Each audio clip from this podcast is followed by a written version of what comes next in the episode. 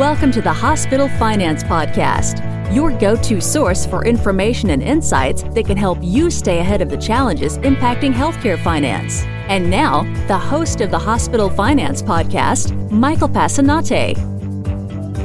Hi, this is Mike Passanante, and welcome back to the award winning Hospital Finance Podcast.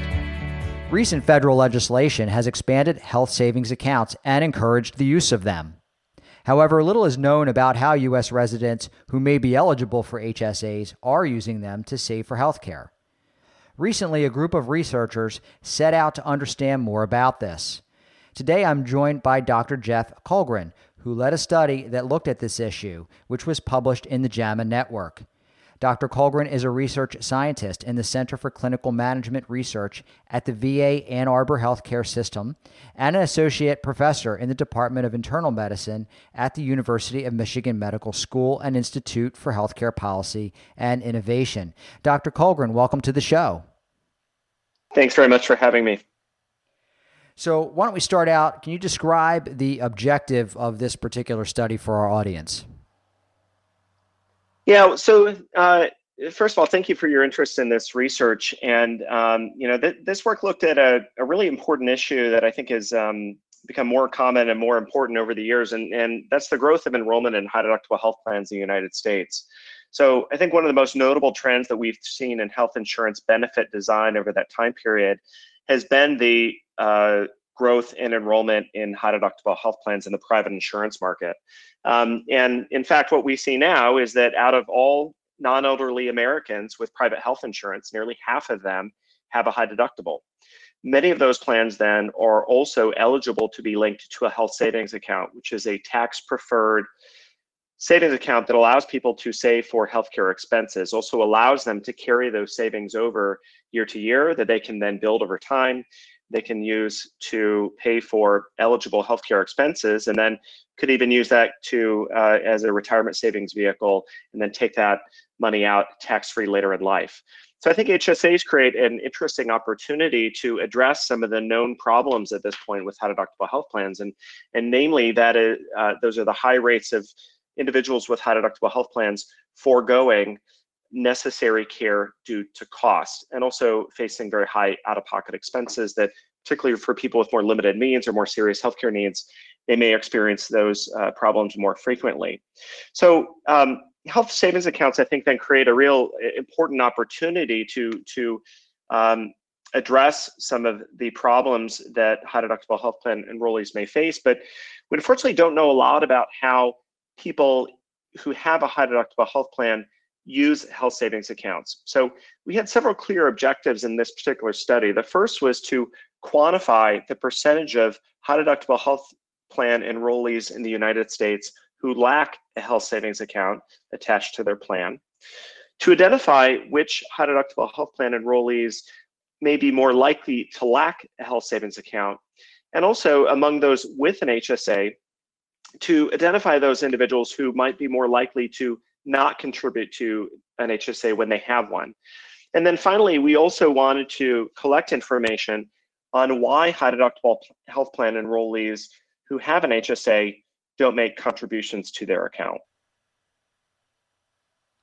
And could you tell us about the data that you examined to meet these objectives?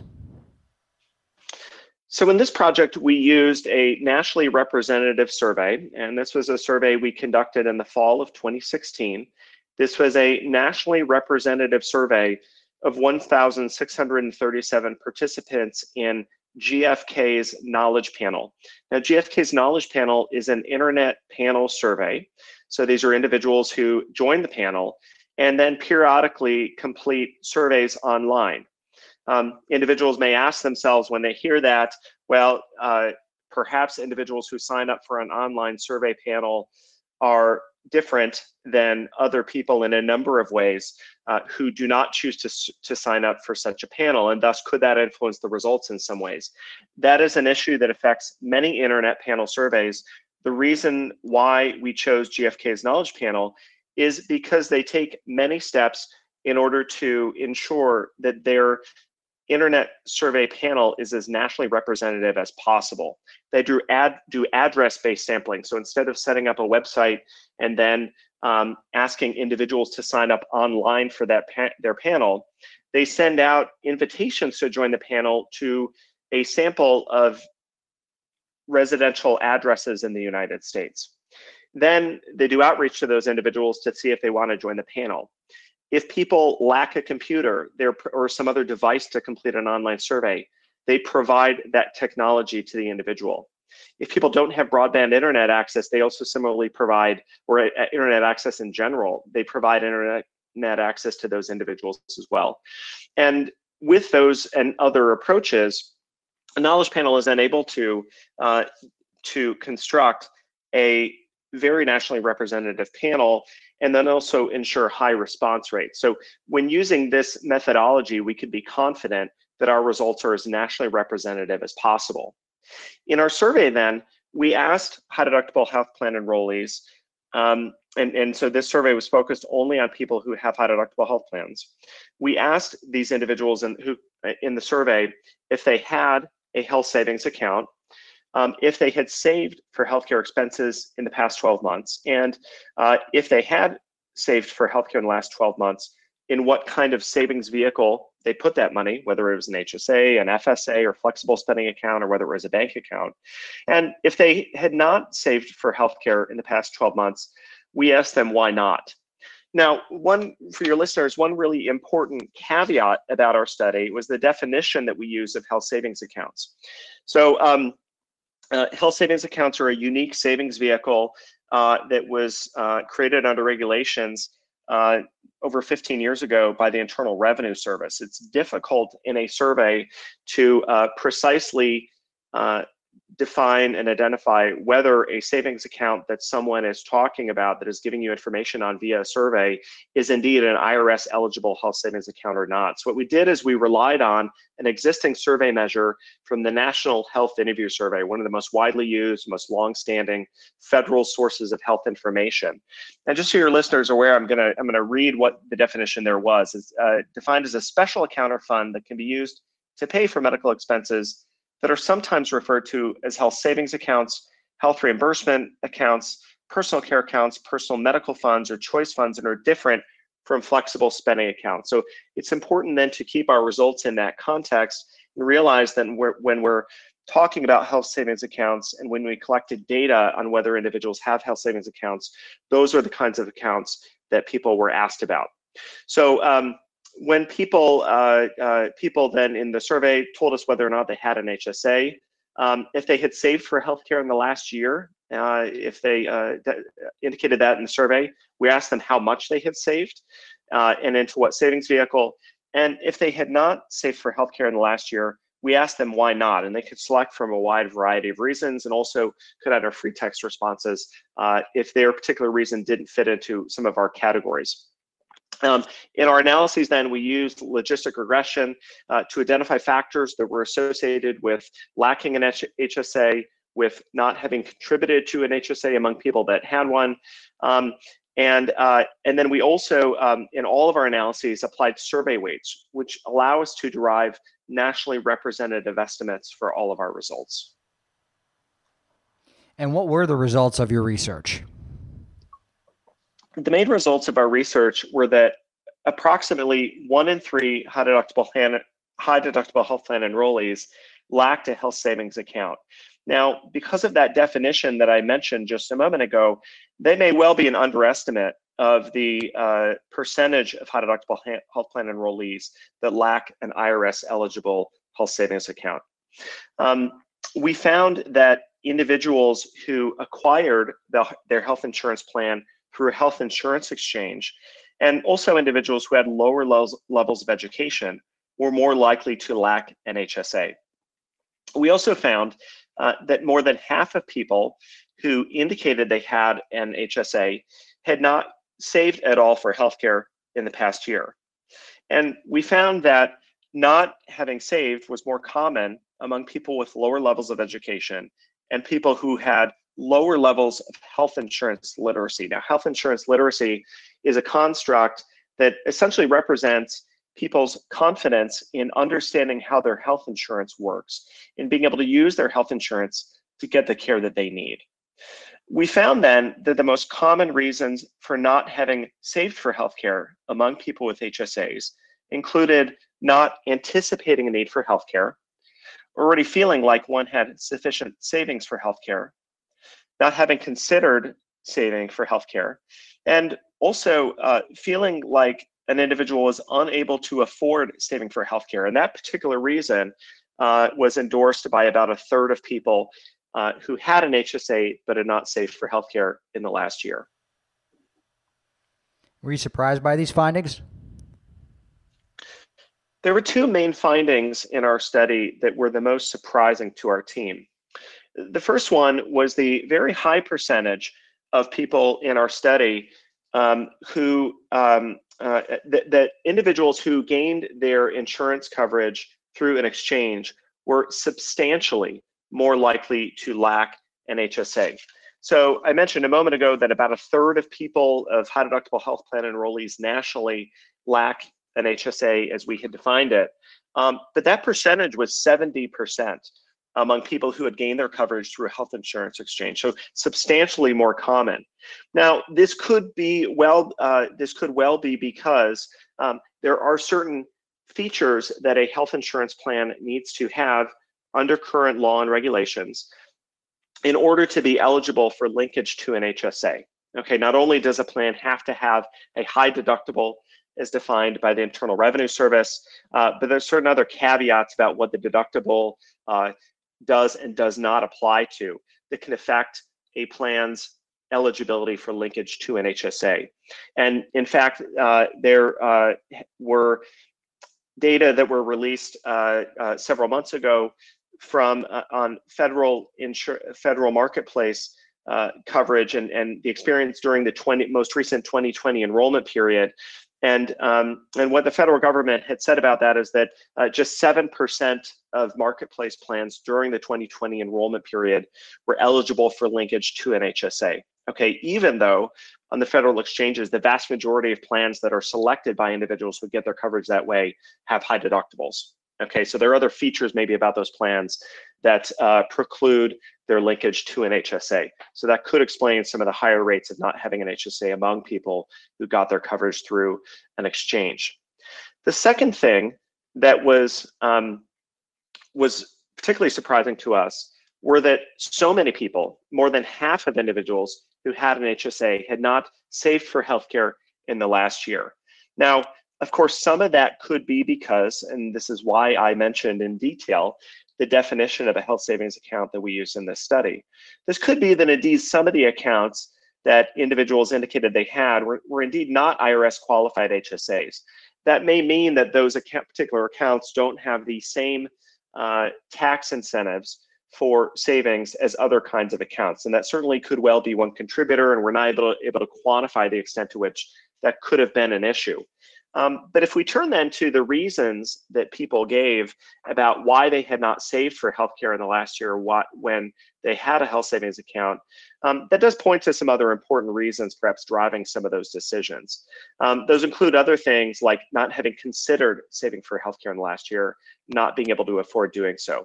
So again, we were really surprised that so many people with HSAs had not saved for healthcare in the last year. And I think our results do point to some reasons for those decisions that potentially could be targeted by employers, health plans, and health systems.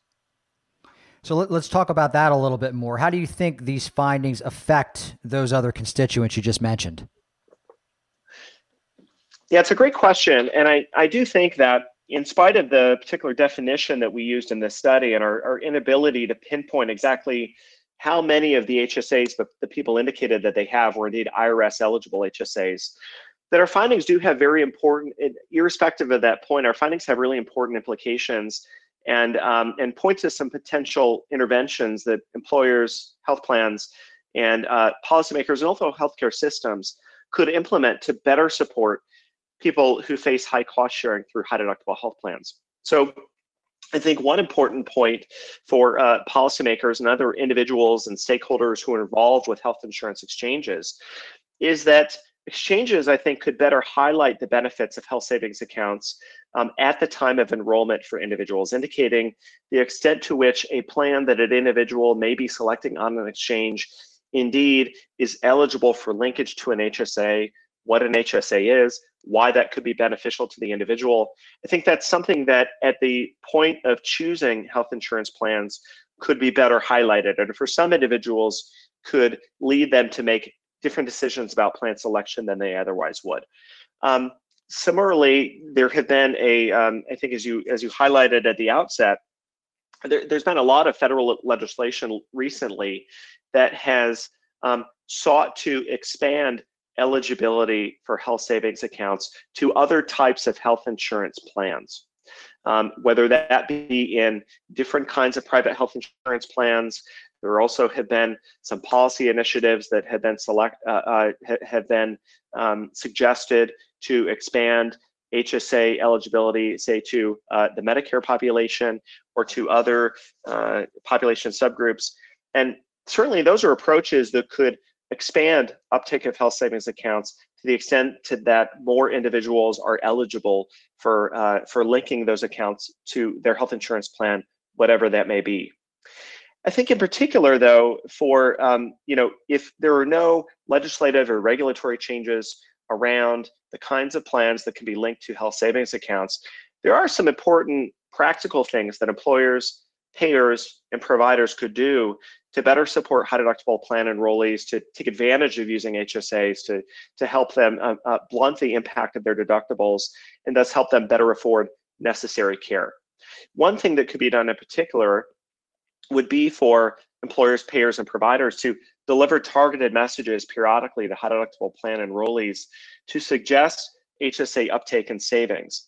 I think a lot of the communications around health insurance benefits uh, tend to be concentrated on the enrollment open enrollment period, and that's understandable because that really is the, the you know the point of choosing one's plan that then has a lot of carry forward over the subsequent 12 months. But to the extent to which people uh, could make conditional on already having chosen a plan, could be making different decisions about going out and getting an HSA and linking that to their plan if they're eligible to do so, or perhaps uh, changing their levels of contributions to an HSA. Um, to the extent that those are decisions that could be made over the course of a year, those are things that targeted messaging to individuals who could benefit from doing so, uh, potentially that could, that could affect the decisions that they make and be beneficial to those individuals. I think employers in particular have a lot of experience with encouraging retirement savings. So um, this is through different types of messaging interventions. This is also by, of course, matching contributions that individuals may be making to retirement savings. Similar things could be done to better encourage healthcare savings in health savings accounts uh, in workplaces where high deductible health plans are offered and connected to an HSA. So um, certainly some employer, there's some examples of employers that have taken those kinds of approaches on their own, perhaps seeding HSAs with an employer's contributions, uh, but I think more consistently implementing strategies to encourage savings for healthcare uh, that can, again, importantly, be rolled over year to year and also can potentially supplement retirement savings, um, really should be pursued more consistently among employers.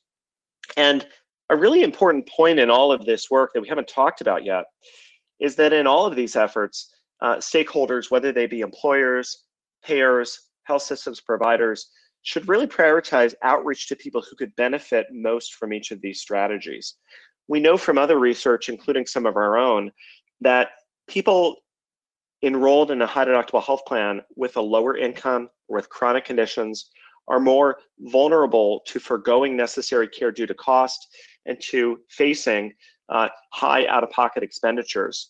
And um, uh, those can have important consequences for people's ability to seek and ultimately afford necessary care. And so those are individuals potentially who could benefit most from uh, using an HSA to help them save for care that they know they're going to need.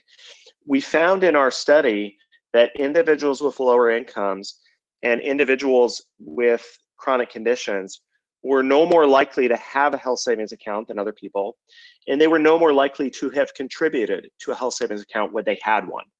So that suggests because those are individuals who potentially could benefit most from having an HSA and from contributing to it, that employers, payers, and providers uh, should prioritize those populations in their outreach to better support uh, people who may um, who, who who may be most vulnerable to some of the challenges in high deductible health plans and could benefit most from those approaches. Dr. Kullgren, if someone wanted to find out more about you or your research, where can they go? Uh, I would love to uh, connect with anybody who would be more interested uh, le- interested in learning more about this work. Um, probably the best way to connect with me would be uh, via Twitter, uh, where I uh, my handle is at Jeff Kullgren, and that's J E F F K U L L G R E N. Dr. Jeff Kullgren, thanks for coming by the podcast today and sharing this research around the use of HS- HSAs uh, in the United States. It was my pleasure. Thank you for having me. This concludes today's episode of the Hospital Finance Podcast. For show notes and additional resources to help you protect and enhance revenue at your hospital, visit Besler.com forward slash podcasts. The Hospital Finance Podcast is a production of Besler. Smart about revenue, tenacious about results.